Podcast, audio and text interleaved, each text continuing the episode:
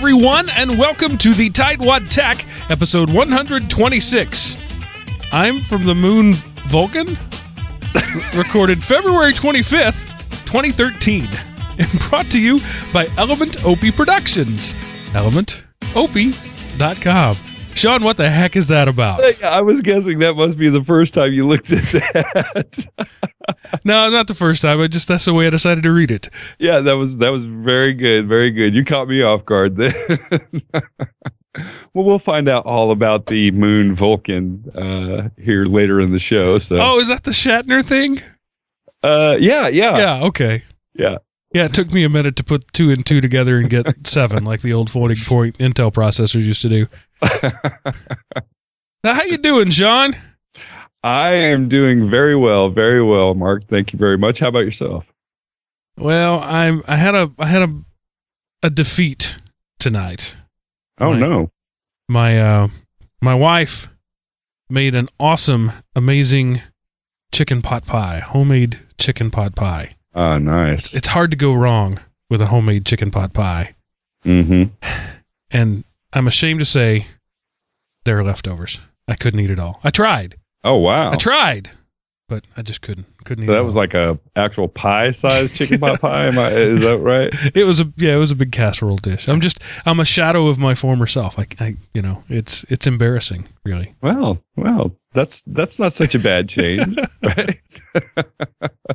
I've noticed that too. As I'm getting older, I'm actually eating less, which I'm kind of okay with, really.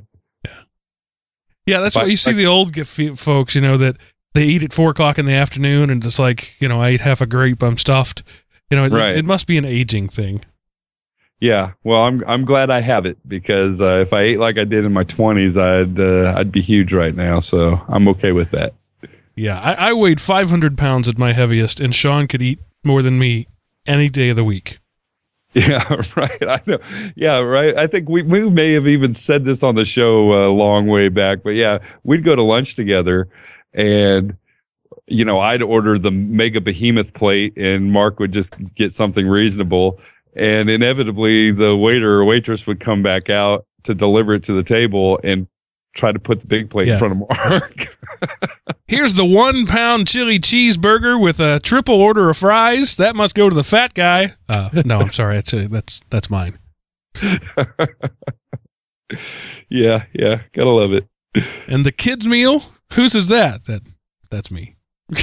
Well, I'm I'm trending down. I'm down to like the three quarter pound, uh, you know, quadruple bacon burger.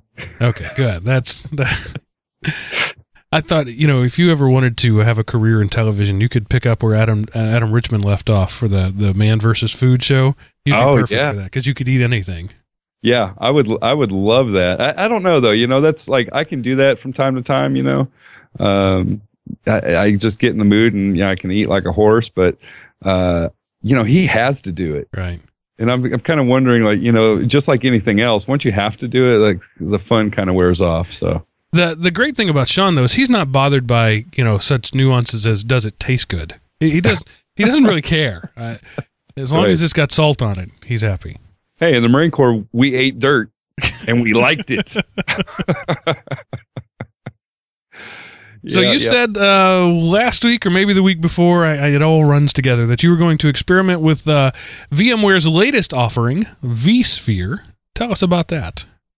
Yeah, well, uh, I don't have a whole lot to report. Um, you know, as my life goes or my work life goes, uh, you kind of get led around by the nose a little bit. I'm sure those of you listening out there uh, can probably identify with that. But uh, I did uh, go ahead and start and uh, uh, downloaded the install package for vSphere 5, maybe it's 5.5, whatever the latest version is. I- this is the free version, so tight, certainly Tightwad approved. Um, and uh, I did manage to at least get that installed on a server. Um, the rest of last week kind of ran away from me, and I, I mean, literally by saying installed, I did it over the course of like two days. But that was not because this thing is difficult to install. As a matter of fact, it's a piece of cake. I mean, I don't know. It might have taken me five or ten minutes to do.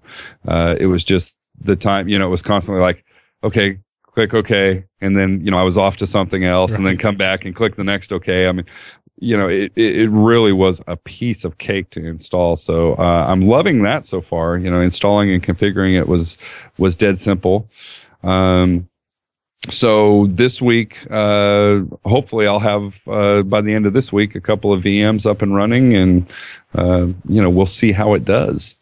Um, so, so but I wanted to at least throw that in there. Yeah. So you're running it in parallel with your existing VM server, just going to uh, offload one or two things on it at a time, or spinning up new servers, or what's your plan there? Right. I'm gonna. I'm gonna.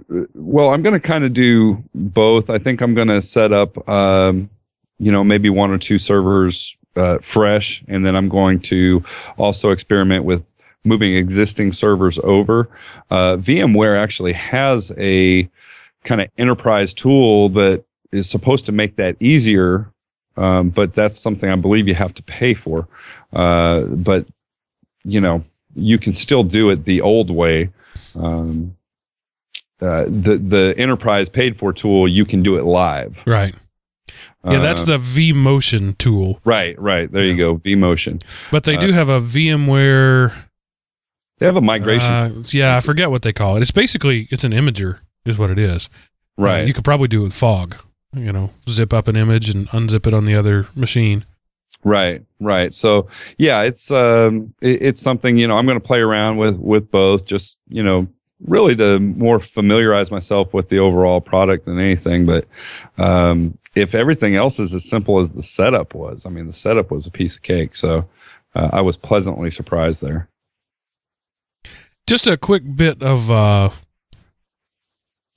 what's the word I'm looking for?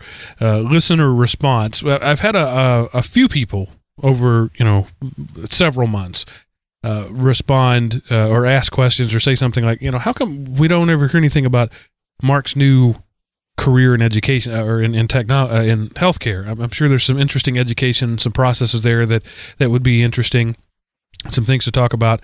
Um, and I, I haven't said this before, but the the reason I don't talk about where I work is that we have an HR department and when when you when HR hires a new person, they do a little research on them.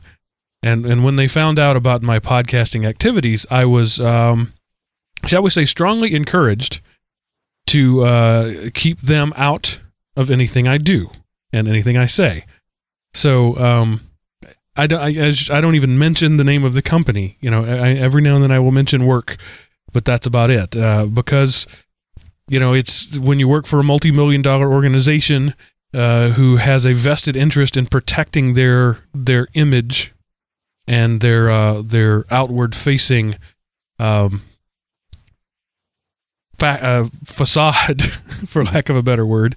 Um, you know, people people make things known pretty quickly what you can and can't do. So, if you're waiting for me to to uh, uh, tell you all the cool stuff I'm doing uh, with doctors uh, and hospitals and things like that. It's, it's not going to happen. Mm-hmm. so just thought I'd mention that because I've gotten you know a few things here and there, and and one just recently that that prompted me to to uh, to mention that. Yeah, yeah, yeah. Welcome to the corporate world, right? Yeah, right. Yeah. all right, Mark. I have to ask you this. I actually had this question posed to me, and then I, I realized that I, I really didn't know the difference. And this is because I don't do these things. So, uh, uh, we're talking about unlocking versus jailbreaking. Right. And I had uh, my assistant, the guy who works for me, he came in and said something about uh, unlocking phones uh, is, is legal. And I said, well, I, I'm pretty sure you're wrong on that because right. I just did a show a few weeks ago that that there's a new law in place uh, that specifically says it's not legal. So then he got to saying, well, I think it's jailbreaking. Jailbreaking's legal and, and not unlocking. And then I just quickly, the question entered my mind. What's the difference? Because I have no clue. You know, I've always kind of used those two almost like, right. you know, swapped them out and I don't unlock or jailbreak my phone. Um, and so I didn't, I didn't really have a response there when we we started talking about that. I didn't know what to say. Uh, so I thought, Mark, I might be able to ask you that question, and you might be able to describe the difference. Sure. Ep- episode 123, where I tongue in cheek titled it "I'm a felon." Uh, I made some fun about the fact that uh, the new the new decision. It's not really a new law. It was just a new decision uh, about unlocking phones, and I, and I got a lot of response, by the way, uh, from um, the internet. You know, when you're wrong, the internet lets you know, even Right. even if you mean to be wrong, even if it's a joke. Um, but yes, there is a distinct difference between uh, rooting or jailbreaking. Uh, you know, jailbreaking is is uh, the i i world, and rooting is is the Android world. Uh, same same word for the for uh, two different words for the same process. That's uh, you know, getting access to the full um, capacity of the operating system, so to speak Mm-hmm. um, unlocking, and spe- specifically what the decision uh, from the Librarian of Congress was about, is the um, transferring of the phone from one carrier to another. the the The chips are hard coded to only work on a certain uh, cell carrier, and you can you can break that. Uh, in fact, if you if you are have exceeded the contract on your phone, if you had a two year contract and you're you're in year two months and one day or two years and one month, whatever, uh, you can actually call the phone company and and demand an unlock code, and it's uh it's one of those you know pound star pound pound one three four nine whatever codes you can enter your phone, and that will make it available on any carrier, uh, sort of. So there's GSM and there's CDMA. So uh, CDMA is Sprint and um, um, T-Mobile. That's a that's a different technology, and GSM is AT and T and um, what's the other one? Verizon. Actually, yeah, no, it's Sprint, Verizon, or CDMA. AT and T and T-Mobile are GSM, and then you know in the uh, Rogers in Canada is uh, is GSM. Anyway, um, so you can't make your phone work with a different kind of antenna. Uh, so if uh, any phone with a SIM card is a GSM phone. Uh, but if you're like with Verizon, for example, there's no SIM card. You you have to call them up and read a number off the back of the phone, and they activate it for you. So that's what the unlocking that the Librarian of Congress was talking about. I chose to um, blow the whole thing out of proportion just to make a point and say that you know they're, uh, the the ruling is about um, gaining access to equipment you purchased, frankly, and that's the way I look at it. Um, so that's the difference between unlocking and rooting. Did that make sense? That did. That did. Thank you. Yeah, I kind of uh, really, you know, how you described jailbreaking. That's kind of how I always thought it, the whole deal was. Um, and it makes sense to me now because I'd never really have had a need to unlock a phone. Um, there have been a few times where I thought maybe I might want to do something that would require me to jailbreak a phone. Um, but yeah, I, uh, you know, it, it really caught me off guard because I was like, I, you know, I really don't know the difference. And it was one of those simple questions that you- you're like, oh yeah, I know. No, I don't know. so Yeah, uh, most people aren't interested in unlocking a phone. It's just not something people do. They right, they have a carrier. They chose their carrier for a reason. Uh, it's because they have the best signal in the area, or because they have the best prices, and they're not likely to jump from one to another. So unlocking is you know is not in the lexicon of most people. Uh, whereas whereas geeks like to root or jailbreak because they like to have the full capacity of their hardware. And uh, so under the Digital Millennium Copyright Act, both of those are illegal. But the Librarian of Congress made an exception for rooting and a temporary exception for unlocking. The temporary exception for unlocking expired, and that's what prompted Show 123. okay, okay. So jailbreaking still okay right now? Is that It is it is exempted from the law. It's it's illegal. The law says you can't do it, but the Librarian of Congress has the ability to um, sort of by fiat say we we're, we're not going to prosecute certain laws. So still by the letter of the law, it's uh, it's illegal, but the the Librarian of Congress has given it a pass. And why the Librarian of Congress has the ability to do that, I have no idea. Well, in related news, See, that's why, by the way, that's why I did go into that in that show because that is convoluted and ridiculous and doesn't make any sense. And it was just more fun to go charge ahead and and act like the the commies are coming. yeah, yeah. Well, and yeah, and I, you know, I just sort of had to claim ignorance there because I really didn't know all of the finer Right. details of it all. So that's why I figured I'd bring it up. The the the primary goal of the shows on the Element Opie Network are to entertain. That's our That's that's, the first thing we want to do. Education and an inspiration come second to that. So that was a case where I chose to not educate in honor in in uh, deference to entertaining, and and I caught some flack about that, but that's okay. I'm used to that.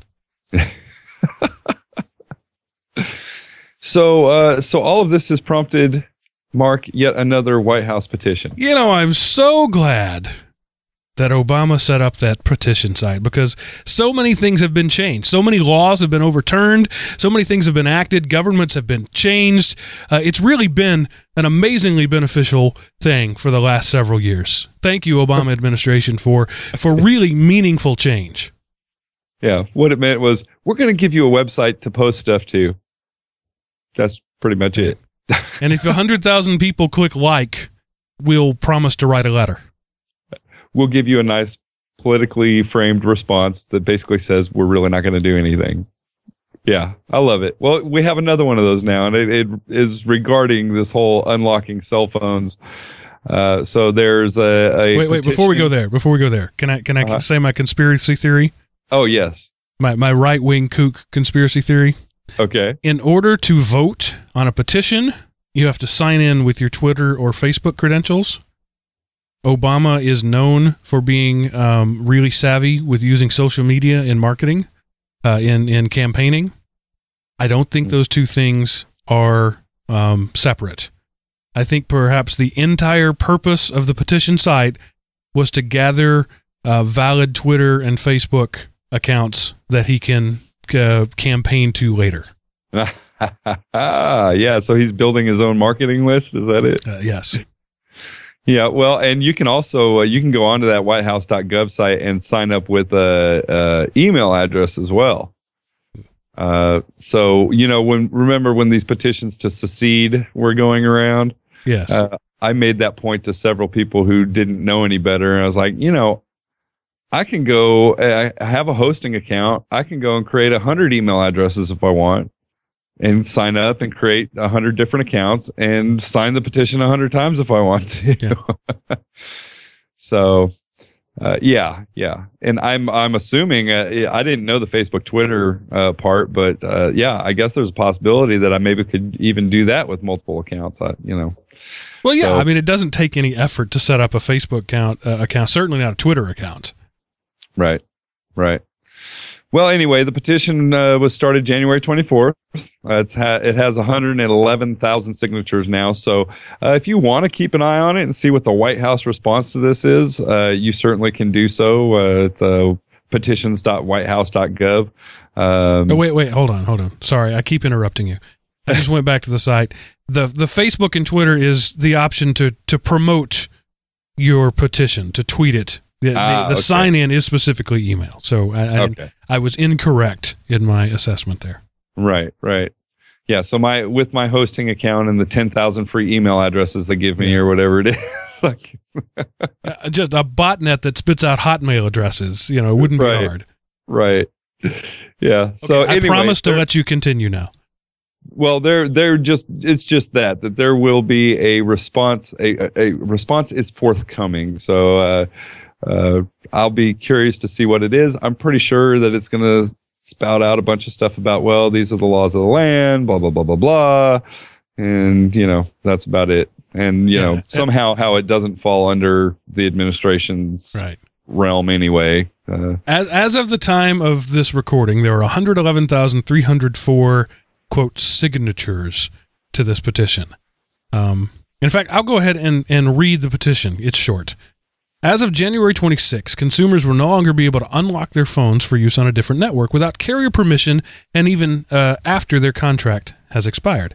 consumers will be forced to pay exorbitant roaming fees to make calls while traveling abroad. It reduces customer choice, excuse me, consumer choice, and decreases the resale value of devices that consumers have paid for in full. I don't get that. The librarian noted that carriers are offering more unlocked phones at present, present, but the great majority of the phones sold are still locked. We asked the White House we ask that the White House ask the Librarian of Congress to rescind this decision and failing that champion a bill that makes unlocking permanently legal.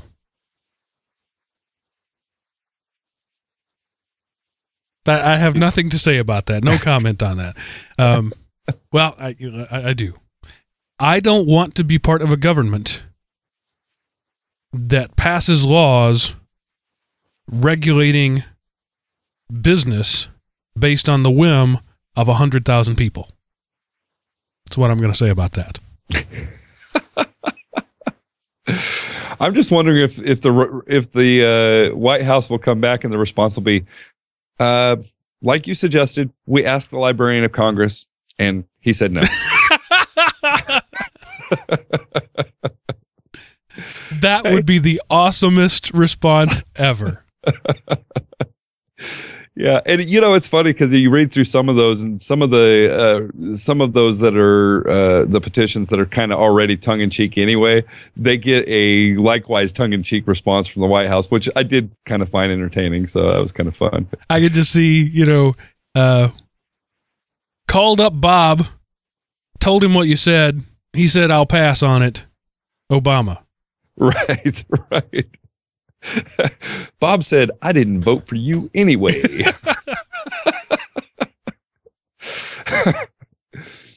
All right. So let's talk about some tech news, shall we? I, I wanted to get started with the uh, the newest. There are two bits of news uh, just this week from from the Googles, and as we are self-admitted Google fanboys, uh, it's time to talk about that.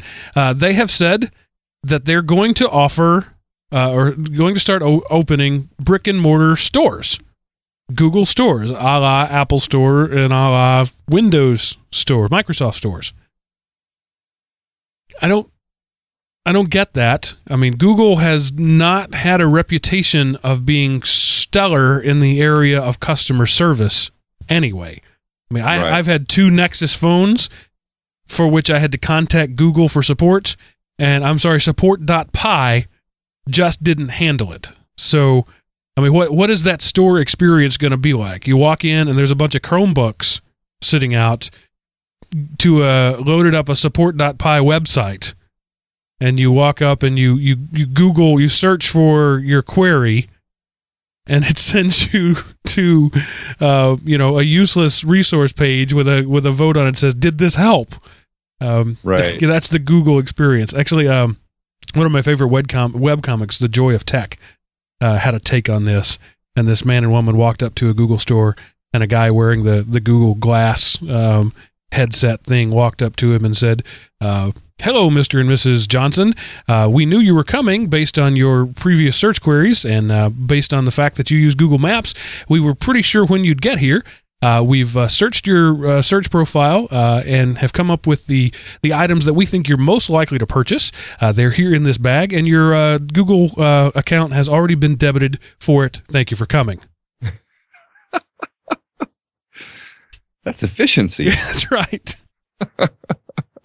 yeah, and and in the comic, the woman is like, "What the heck just happened?" And the guy's like, "This is awesome." And that's kind of what it would be. Some people would be like, "Awesome, great, moving on," you know.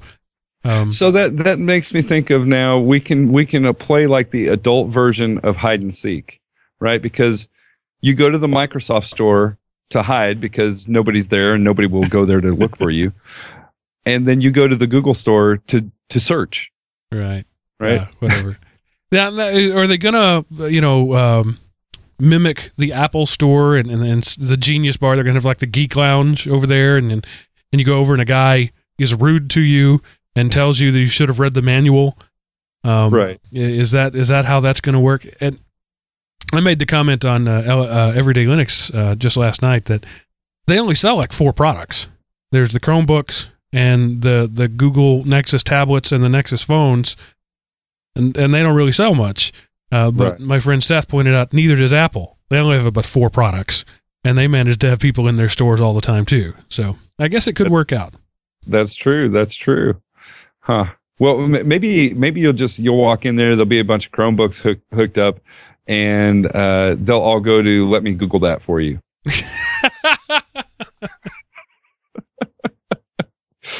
And so while we're on the subject of Chromebooks, there's the new Chromebook Pixel that's been announced. Um, let me give you the uh, the the super short review of it. It cost more than a MacBook Air, but doesn't have a real OS on it, and it's ugly. So there, that's what I have to say about the new Chromebook Pixel. It's uh like fourteen hundred dollars has a 13 inch very high resolution just oh by the way it's a touch screen so that's that's a bonus i don't understand why anybody would buy that as opposed to buying say a macbook air and running chrome on it what's the what's the benefit to the consumer of shucking out $1400 for a chromebook that the whole point of chromebook was that they were so cheap as to be almost disposable like the expensive Chromebook was four hundred dollars. The cheap one was two hundred. So you know the idea is you don't have a real operating system. You do everything in the cloud. You don't have to worry about storage. You don't have to worry about. You don't need a fancy processor uh, because you're uh, doing everything in the cloud. Well, this new device has, I think it's an i5 processor, if I remember correctly. Uh, so it's got a, a fast processor and and a good amount of RAM and a fancy touchscreen with a super high res display for something that still doesn't have an operating system. I don't understand it. right. All that horsepower, no hay, I guess, right? Right. All hat, no cattle. And that, right. so I uh, I heard somebody say uh, on another podcast that this is the Chromebook for the executive, who um who is who's dumb, you know, technologically um uh incompetent, and the IT guy can give him this, and he won't be able to screw it up, but he won't look like a doink with all the other executives because he'll he'll have an expensive aluminum laptop like they all do. Sure. Sounds good. Is that how we age out the the existing executives? Uh, apparently, you just, Yeah. here's here's your shiny Chromebook. Go go play. You can't hurt it. It's like giving grandma and grandpa the phone with the gigantic buttons. It doesn't really do anything. Yeah. Okay. That makes sense, I guess. so those are two plays recently where Google's done something, and I just don't get it. But you know what? They, they do that all the time. They've d- done all sorts of stuff that, they they have the luxury being a behemoth company. They they can fail many many times, and it's not going to matter. They can throw something out up against the wall and see what sticks, and if it doesn't, you know, we just call it Google Wave and move on. right, right. Yeah, but didn't a lot of what uh, is now, I guess, Google Plus kind of come out of the Wave project?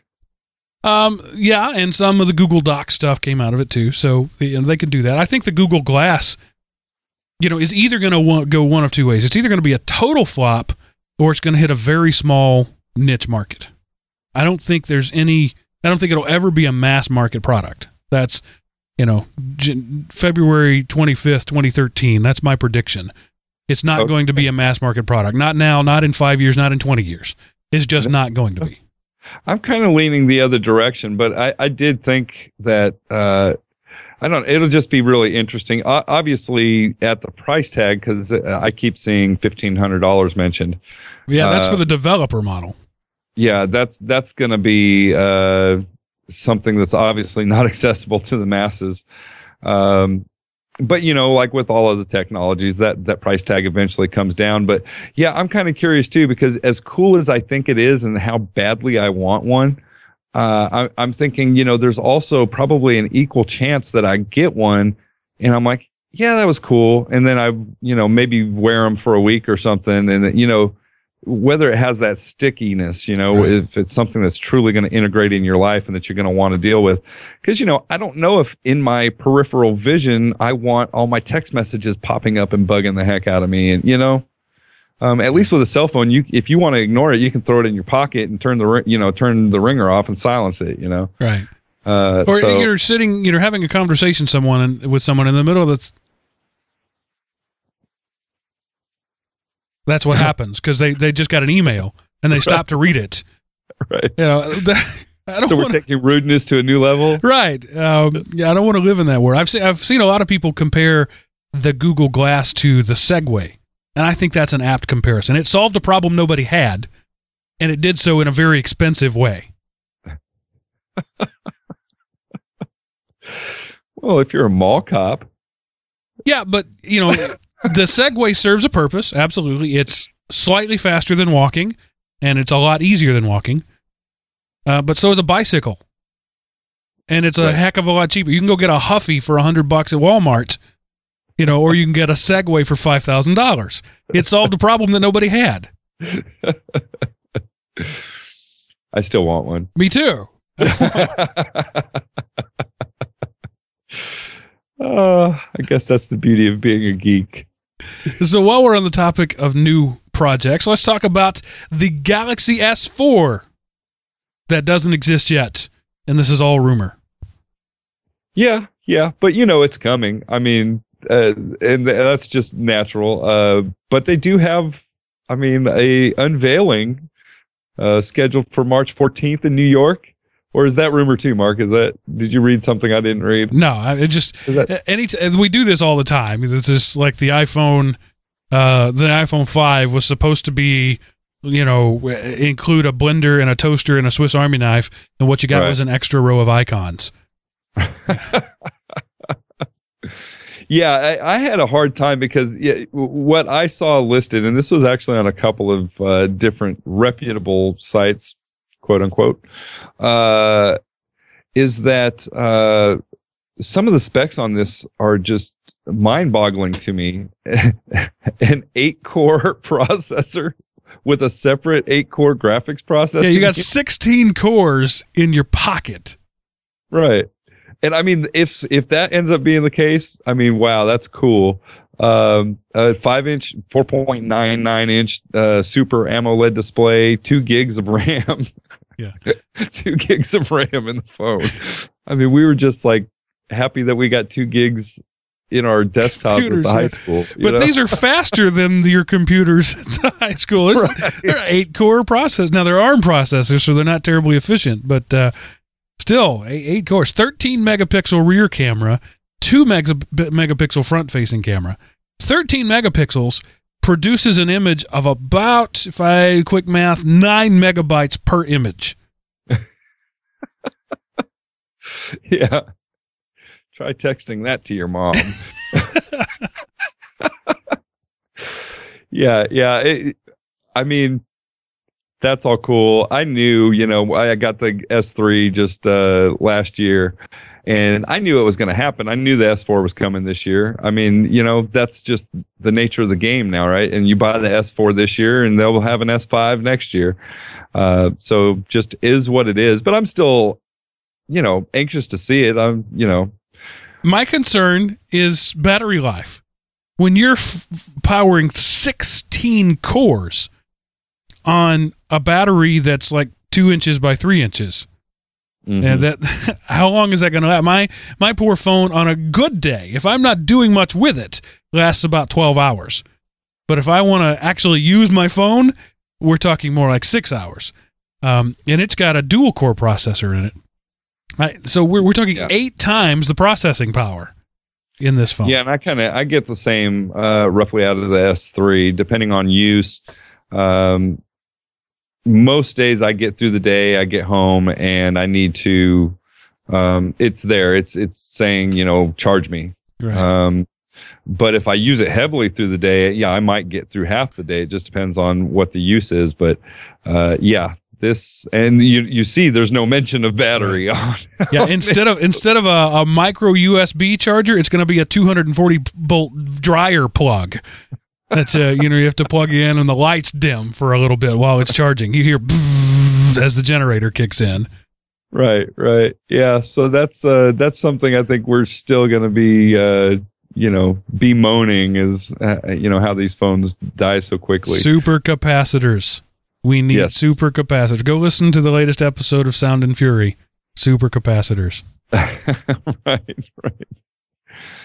Yeah. So anyway, uh, it's cool. Uh, I thought it was interesting. They mentioned that uh, Samsung has a security software called Knox uh, that they are, uh, uh, I guess, rumored to be including in this S4 or yeah S4 release. Um, it's supposed to have some of the dual personality that the new BlackBerry OS is supposed to have. Right but in a yeah. le- in a in a less uh, generic way. The way I understand it, it's just it's like two two OSs sort of crammed into one, and you can run one at a time. Uh, whereas my understanding of the BlackBerry is they're both there all at the same time. Okay. Okay. Well, I think it's interesting that, uh, and it makes sense. Samsung, you know, kind of making a move toward the corporate market as well. Um, but I, you know, I don't think uh, iPhone is probably the closest that has really had success on both sides. Wouldn't you say? Yeah. Well, oh, there's an interesting uh, thing here that you put in the notes. Samsung said the Knox enabled device is ready to work in a government agency, including the Defense Department. Well, then it must disable the camera. Because at most uh, corporate environments and, and certainly government environments, they don't want you to carry a camera phone in. And that's one of the things that uh, BlackBerry was renowned for was the fact that the IT department could turn off the camera. This is a 13 right. megapixel camera, um, and you're going to put that in the Defense Department? I don't see that. yeah, I'm I'm sure they won't be carrying around uh, S4s. All right, and uh, moving on, Reed Hastings of Netflix says what every CEO has ever said: competition is good for us. When Vudu does well, we do well. When Amazon Prime does well, we do well. Everybody says that, and nobody believes it. Right, right. well, I think, you know, that's all more of a political move, right? So, what he's talking about when he says that is how, since there's, you know, there's more of these providers uh, really jumping headlong into this uh, streaming media uh, industry, I guess, that the actual media producers, you know, Hollywood and everybody else, are starting to loosen up a little bit on, you know, uh, making their their product available, uh, you know, through streaming. So he's kind of making that point. Uh, but yeah, I, I have to agree with you, Mark. At the same time, he's he he's got it in the back of his mind, be going, I wish they would all die. Right. He, he gave that interview saying, We wish Hulu well. And then he hung up and he went back to his board of directors and said, Bury them. right. Either that or he's like, I hope they do just well enough so that we don't have to worry about any antitrust, you know, uh, anti competition lawsuits. Just enough. Yeah, just enough. Yeah. We'll keep them under our feet, but not squash them.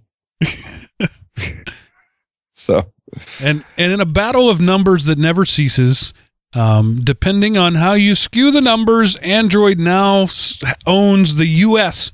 smartphone market. They've owned the world market for a long time, counting China and India and Europe. But now they've finally taken over from iOS. Maybe. Yeah, by like a fraction of a percentage point. And I do think it's interesting if you if it's you read, less than the margin of error.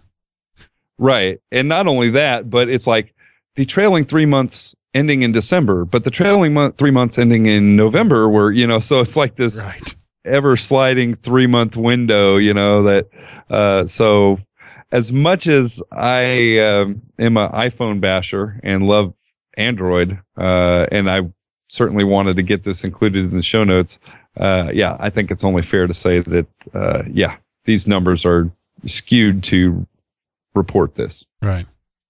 And and and they're looking they're comparing high end smartphones uh, in this report. They're comparing the iPhone to the uh, S the the Galaxy S3, which are the two right now leading high end phones. Uh, but there are tons of phones out there that are that are the cheap phones that are people st- people are still buying the cheap phones. Um, and, and and so it's like you compare Apple that makes essentially two products right now in, in the smartphone. They still have you can still buy the the 4S and you can buy the 5. So they've got two concurrent products. And you've got Android um, with you know HTC and Samsung and all those guys selling hundreds of products. And if you add up the hundreds and add up the two and skew the numbers just right, Android wins. Right. I still think that's you know that's something that I don't know maybe a couple years from now I don't think it'll be close. That's my prediction. I, I think my prediction is that in a couple of years nobody will care. These stories won't get any traction. Phone, smartphones are becoming commodities now. They used to be um, status symbols. I've got an iPhone. You know, Mhm. oh yeah, well I've got a Galaxy S3. Now it's just like who doesn't have a smartphone? Move on. And so that's I think that's where it's going to be. In 2 years it's not going to be Android or iOS. It's just going to be who cares? They're they're generic. It's brand X. Mm-hmm. Hmm. Interesting. I don't know. I don't know if I agree with that or not. I think maybe some of that is just human nature. Like we have to have something, right? I mean, even us, right? It's fun to iPhone bash. Well, you know, So you- but I'm not talking about us, right? We're not the power demographic anymore. We're old, Sean. Uh, Um, that's true. You know, we're we're we're the we still spend a, a lot of money, but it's it's uh the kids who are younger than us and our kids coming up. You know, my yeah, oldest even the money we spend, it's not our Right. decision. It's our kids what Right. what they want. my oldest is 10 now, so we're talking 3 years out, 13 years old. She's going to pick a smartphone. And she's going to tell me what she wants for her birthday. And it is not going to be me comparing battery and, and specs and processors. And this one has a slightly better camera, uh, but this one over here has has better storage. She's going to be, I want the pink one, Daddy. So that's why I say in three years it's not going to matter. We have all kinds of predictions tonight. Oh yeah, I uh, I'm full of predictions. I can I can spit off stuff left and right as long as nobody holds me to it later. right. I mean, none of this is being recorded anyway, right? So Uh, Pluto has been downgraded to a planet. So this not but this non-planet still has moons. And Right. and there's a there's a a weird competition where you get to vote for the name of some of the moons. And and Bill Shatner has has been pushing hard to name one of the moons Vulcan. Yes. And that wasn't even okay. So, uh, it shows how well I read these articles. I, I don't think it was NASA. What was, I'm not even sure what the body SETI. was. SETI. Okay. Was it SETI? Okay. So they put out a list of 11 names. And, uh, so you had to basically, they put them out there on a website and you could vote between these 11 names and the top two were going because there's actually two new moons as they call them right now p4 and p5 and these two uh, relatively newly discovered moons uh, you could get on the site and vote amongst those 11 names and the top two would be the names well uh, yeah shatner uh, jumped in there and wanted to throw vulcan into the mix which wasn't one of the original 11 and uh, they went ahead and added it because they had certain naming uh, rules. It had to come out of Greek or Roman mythology. Um, uh, let's see, I think that was it. Just had to come out of uh, Greek or Roman mythology. And since Vulcan originally meant the Roman god of fire and smoke, Who was also Yeah. the nephew of Pluto. Right. So Vulcan actually worked by the rules that they had set forth. So they went ahead and included it. Well, it won by a landslide. Um, final tally for Vulcan was 174,062 votes. Uh, Cerberus, which was the second one, uh, came in a distant second at 99,432. So, uh, so yeah, that, that, that goes right to our show title. That's, uh, the moon. There will be a Plutonian. Is, would Plutonian be the right? Yes. I guess Plutonian moon called Vulcan. But what I would like to point out is that the sum total of all those votes are roughly one tenth of the same amount of people who watched American Idol last week. so, so are you saying that the Trekkies have have lost ground? I'm saying that uh, this is a small sample size, to say the least.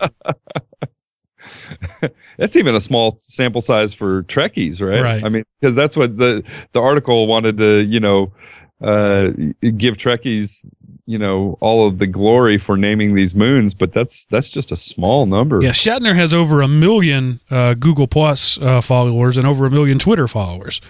So you know he couldn't even mobilize half of his audience. Right. That's a, a quarter of his audience actually did the vote. So um, the, the thing is, uh, admit it now, Cerberus and Vulcan are both better than P4 and P5. Oh right. yes, yes, I agree. I agree. Yeah, I think I thought it was cool. I'm I'm all for it.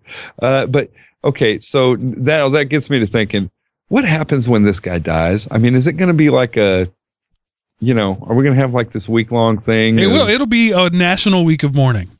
Yeah, I I, I kind of think it might. I, I it's certainly. I mean, when you think about how media is so tech heavy now, uh, you know, so much of it happens online and everything else. So it's already kind of geek heavy, and I'm Right. just thinking the media is just going to be overwhelmed by, uh, you know, the the Shatner week. or- It'll it'll be bigger than when Michael Jackson died. yeah, yeah, and and here's this will be interesting. This will be for historians to figure out because it's going to be another fifteen to twenty years. It'll be interesting to to see the reaction when Kirk dies, the reaction when Picard dies, and the Mhm. reaction when Spock dies. I think I think Spock wins. you think so? I think Spock wins, but then there's the whole Kirk versus Picard battle. Which is better? They're even going to take that to their death. okay, okay. You think they put him in that little box thing and shoot him off into space? Maybe. Yeah, the torpedo bay. Yeah. Find a terraforming planet to land him on. Ah, okay. We're having way too much fun tonight. All right. So, Mark, I I just heard about this, uh, and I'm thinking surely the word's been out on the street longer than you know. I'm always like the last to the party. So, Mobile World Congress is going on this week. I mean, it started today, um, February 25th. I think it goes through like the 28th, so it's it's not all that long. But uh, apparently, a, a company called ZTE is releasing the ZTE Open phone, and it's got a it's essentially a Firefox uh, operating system, for lack of a better word. Because to me, it sounded like it was kind of like Firefox Web OS. Yeah, it's the the Firefox phone. Um, and if I remember correctly, you're right. It's it's sort of uh, different open source components from from WebOS from originally from HP, or actually originally from Palm, and then heavily branded with Firefox, heavily HTML5. Um, it's it's been sort of a, a, a rumor floating around the internet for a while, but this is the first I've heard of any hardware running it. And even this is just an announcement of something that should come sometime in 2013. Well, yeah. So remember the uh, the specs I I threw out there uh, that might be on the Galaxy S4. Uh, these specs. This are- one toasts it in every category. right? Massive 3.5 inch HVGA display, 256 megs of RAM. I mean, if you don't have a phone with at least 500 megs of RAM, you just might as well not even try, right, Mark? this reminds me of all these conversations we we used to have where we you know we'd laugh at you know at the thought of having a you know I don't 128 megs of RAM or whatever you know. Uh, I remember years ago in college having a conversation with a friend of mine who had just gotten a new computer, and I, I can't, I don't remember the the context of the conversation, but I, I remember I can see his face where he was talking about his new computer. He said, "I've got a hundred megs of hardware uh, drive space. I am never going to fill up a hundred megs of hard drive. I've just been saving everything on it just because why not? A hundred megs. I will never use a hundred megs of hard drive space. yeah, yeah. This was 1992 or three, so that was that was huge. I mean, he was he bought a top of the line. I think it was 66 megahertz processor. I mean, it was a big deal. Only ran him fifteen hundred dollars. No, no, it was more like 3,000. oh yeah. Wow. Wow. Well, you know, uh, I, I it seemed to me, and you know, correct me if I'm wrong, but it seems like they're kind of almost going like the Ubuntu route route, where it's like this is the smartphone for the poor third world kind of. Well, actually, they're going more the the Chrome route because it's designed to, like the original, by the way, iPhone OS. It Mhm. doesn't run apps; it runs websites, web apps. Now, Right. originally, Apple said nobody would need. Um, I'm sorry, there was a bug crawling up my leg. So if you're watching the video and you're wondering what I was freaking out about, that's what that was. Um, the, the Apple said nobody needs apps on the phone. You run web apps and you run them, you know, in uh, whatever the language was at the time. That's the model that uh, WebOS tried to follow. You run web app, hence the name WebOS. And this is Mozilla's Firefox OS. It's it's designed to run HTML5 web apps, a la the Chromebook. That's why the specs are so uh, pitiful. You don't need much when the cloud does all your work for you. Right, right. Yeah, uh, you know that all makes sense to me. But do you, do you think now is really the time? Do you think we've really progressed that far? That that's achievable, and that people are still, you know, are going to migrate that direction? Because I I just don't think we're there yet. Not with bandwidth caps. Yeah, yeah. Good point. Good point. Yeah. Well, uh, you're not going to see any of these anytime soon. Uh, they are. Uh, I thought I put it in the mid 2013. it says. Yeah, and not only that, but uh, well, not in the United States. So they're going to be like in Brazil and Right. Spain, You know. Venezuela, Colombia. right. So you know, something to keep an eye on. I'd I'd love to see one just to kind of have an idea of uh, how it operates and uh, everything. But uh, I guess news that's not so much news. Yeah, it's interesting. It's that's it's taking the the road less traveled. You know, it Yeah. definitely is. It's let's put out a meager phone with meager specs that runs web apps um, in an in a, a fully supported language. The web is is clearly going HTML5. You know, uh, Flash is dead, so people have said for three years now. All of Mm. whom still have Flash on their computers at home. Um, and you know that's the way the web is going. So they're making a play for the future. And i get that. and certainly the the the underdeveloped market they're going to be able to crank this thing out uh, very cheap. Um, but again it's all about infrastructure. And uh, you know if you're talking about these underdeveloped countries are they going to have this the mobile infrastructure?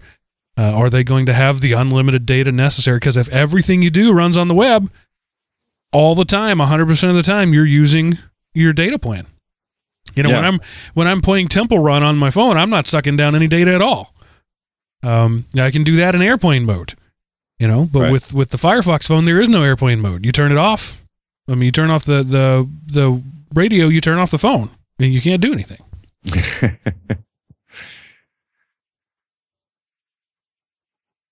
you're All right. searching for a transition and i'm not going to bail you out i'm just going to make you do Yeah. it Yeah. Okay. Uh, so that made me think of driving my car.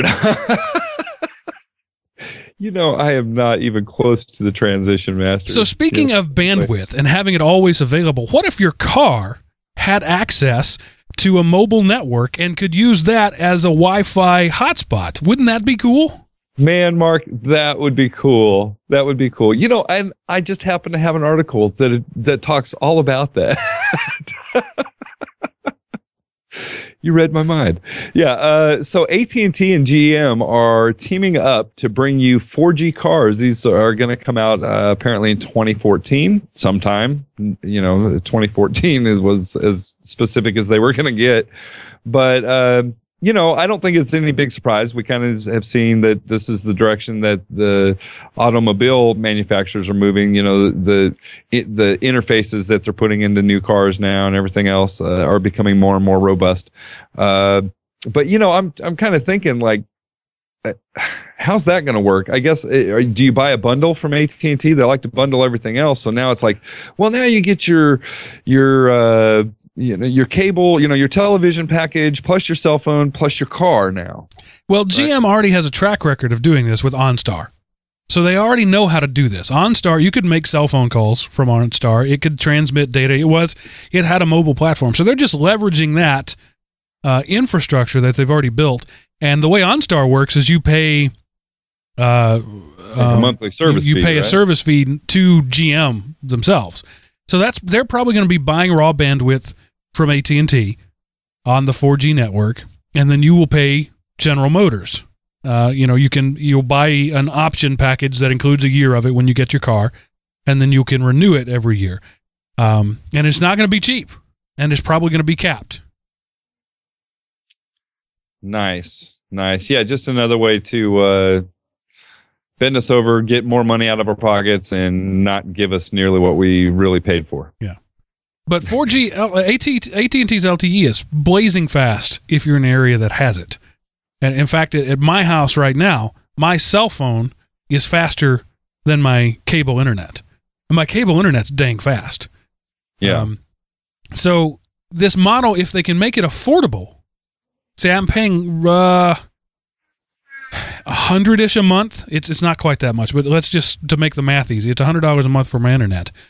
Let's say for this uh, uh, 4G Wi-Fi hotspot in your car, you pay a hundred dollars a month. Now your car is your router. As long as it's parked in Yeah. the garage, you've got internet.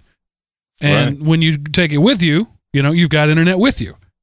Um, and there's probably going to be some sort of package deal if you have two cars uh, with it. So I could see this this working really well um, for the one car, uh, uh, the single dwelling um, um, infrastructure. You know, in an apartment where you got a hundred cars parked 300 feet away, that's not going to work very well. But in a in a single family dwelling where you've got your garage or your driveway right out front and nobody's more than 100 feet away, um, then I think it could be great. yeah, very cool. I look forward to seeing it. All right, Mark, that's the end of my stories for the week.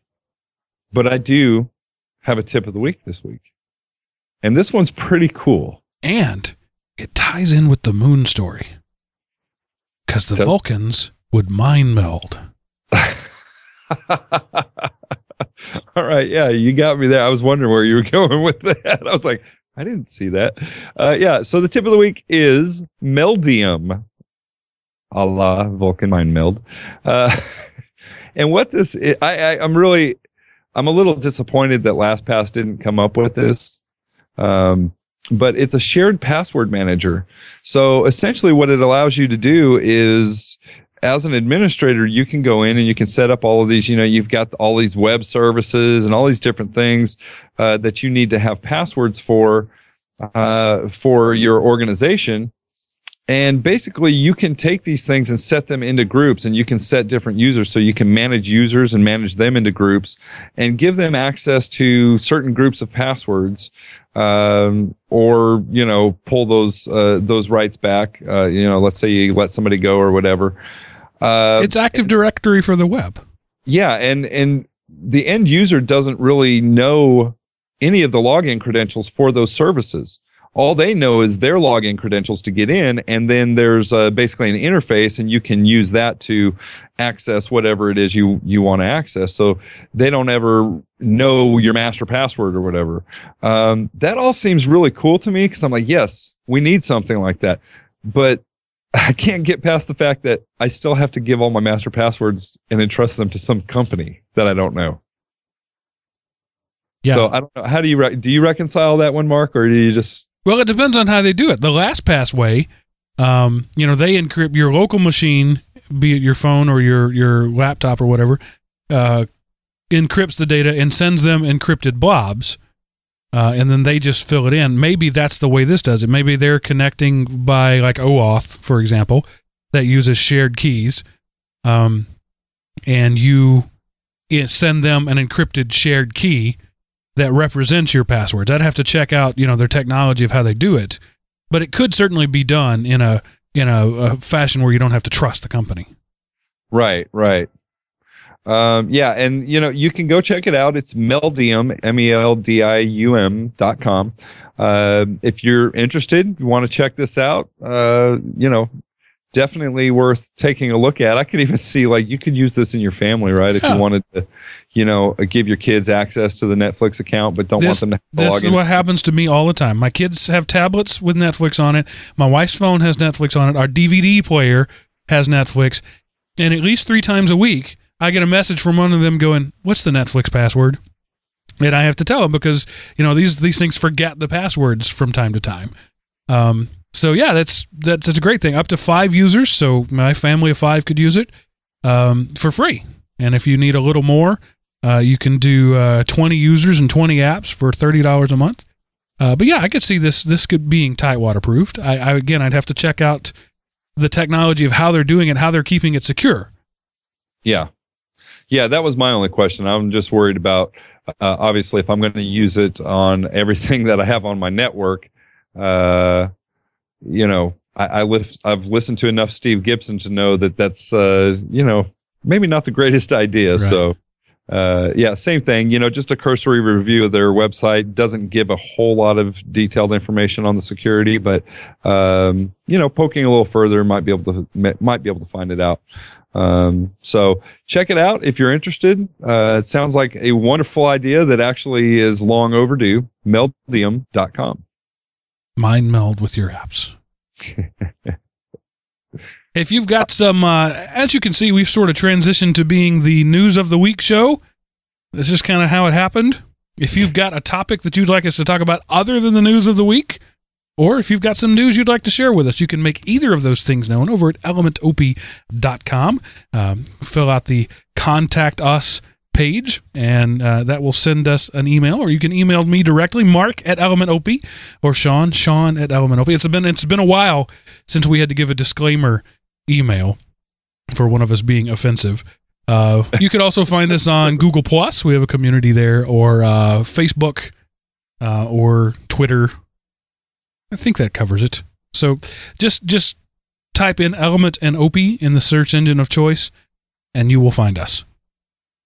Absolutely. And by the way, if I ever buy a Honda Element, its name will be Opie. you name your cars? Is that I would name that one. the Honda Element Opie? Yes. I like it. I like it. Do you still have the uh, the license plate? Well, yeah. Why? Why would I change my license plate? Yeah, I just you know hadn't heard you talk about it. I figured people would be stopping you on the street. You know. But I, you know, in, yeah. here in Atlanta, uh, custom license plates are very common, far more so than I've ever seen uh, back in the Dallas area in Texas. Uh, I'd say every third or fourth car has a custom license plate. Uh, it's very Wow. common, and um, so mine doesn't really stand. But I have had a couple of people ask me, "What does that mean?" And I just hand them a business card, and and that's how I do it. nice, nice. By the way, in case you missed that on a previous show, my Georgia license plate number is I am Opie. They See, I'm just picturing you get like the the strangest looks, like people driving by you and looking over at you, like yeah, he's not Opie. big, Because Opie is one person to like everybody in the Right. United States, right? Well, no, to now, uh, most recently, he was a character on uh, Sons of Anarchy, a big bad biker dude. So Oh. that actually makes a little more sense than the little redheaded kid from Okay. Mayberry. Um, but uh, I'm, I've, I'm going to start a. I need somebody to help me. Anybody out there who's into marketing um, or knows somebody who is, I want to start a campaign where where we use like the hashtag I am Opie. I've got the website iamopie.com. I want to I want to start a viral marketing campaign where you know like the like um, uh, Burger King did in the in the late '80s. The I'm not Fred or no I'm not Herb or I'm Mhm. not the Herb you're looking for. You remember that one? I want to do something along because it's simple. It's a simple hashtag. It's a simple website. I, I want to get people, you know, sending me like quick video clips of you know tightwad things that they've done with the tag I am Opie, right? You know, this is my um, solar distillery so that I don't have to pay for a hot water heater. heater. I am Opie. Um, I I run uh, a network of a thousand computers on a on a budget of a hundred dollars a year and vo- all volunteer staff. I am Opie. I, I just think that could be cool. Uh, I, I I'm just not creative enough to make it happen. That's good. That's good. I like it. Yeah. Uh, yeah. That's one of those things could take on a life of its own. Right. Uh, and then it's, uh, Opie is synonymous with, with being a tightwad. Right. And that's that's why I bought the domain iamopie.com like three years ago. I've been sitting on it trying to figure out something cool to do with it. I like it. I like it. So I need some help out there. I need uh, maybe the way I'll do it is is some sort of giveaway. You know, I'll buy a Galaxy S4 and give it away to the best I am Opie tweet or something Ah, like that. yeah. that's usually the way you can get uh, you can get people on board with something like that. Yeah, but maybe to keep within the spirit of it, it's got to be like a old, you know, twice hand, handed down flip phone. it'll be it'll be a Firefox phone. there you go. There you go. I'd do it just because I want to see the dang thing. Right. I'm sure we have listeners in South America. You know, I, I would send you the money. You buy one, you send it to me, and uh, that'll be our, our prize, the, the Firefox phone. Right, right. I like it. All right, Mark, that's all I got. It's been uh it's been another great show. Why, thank you for the compliment. And having received the blessing of Pope Sean Paul, there's nothing more to say, but this is Mark signing off. And Sean signing off.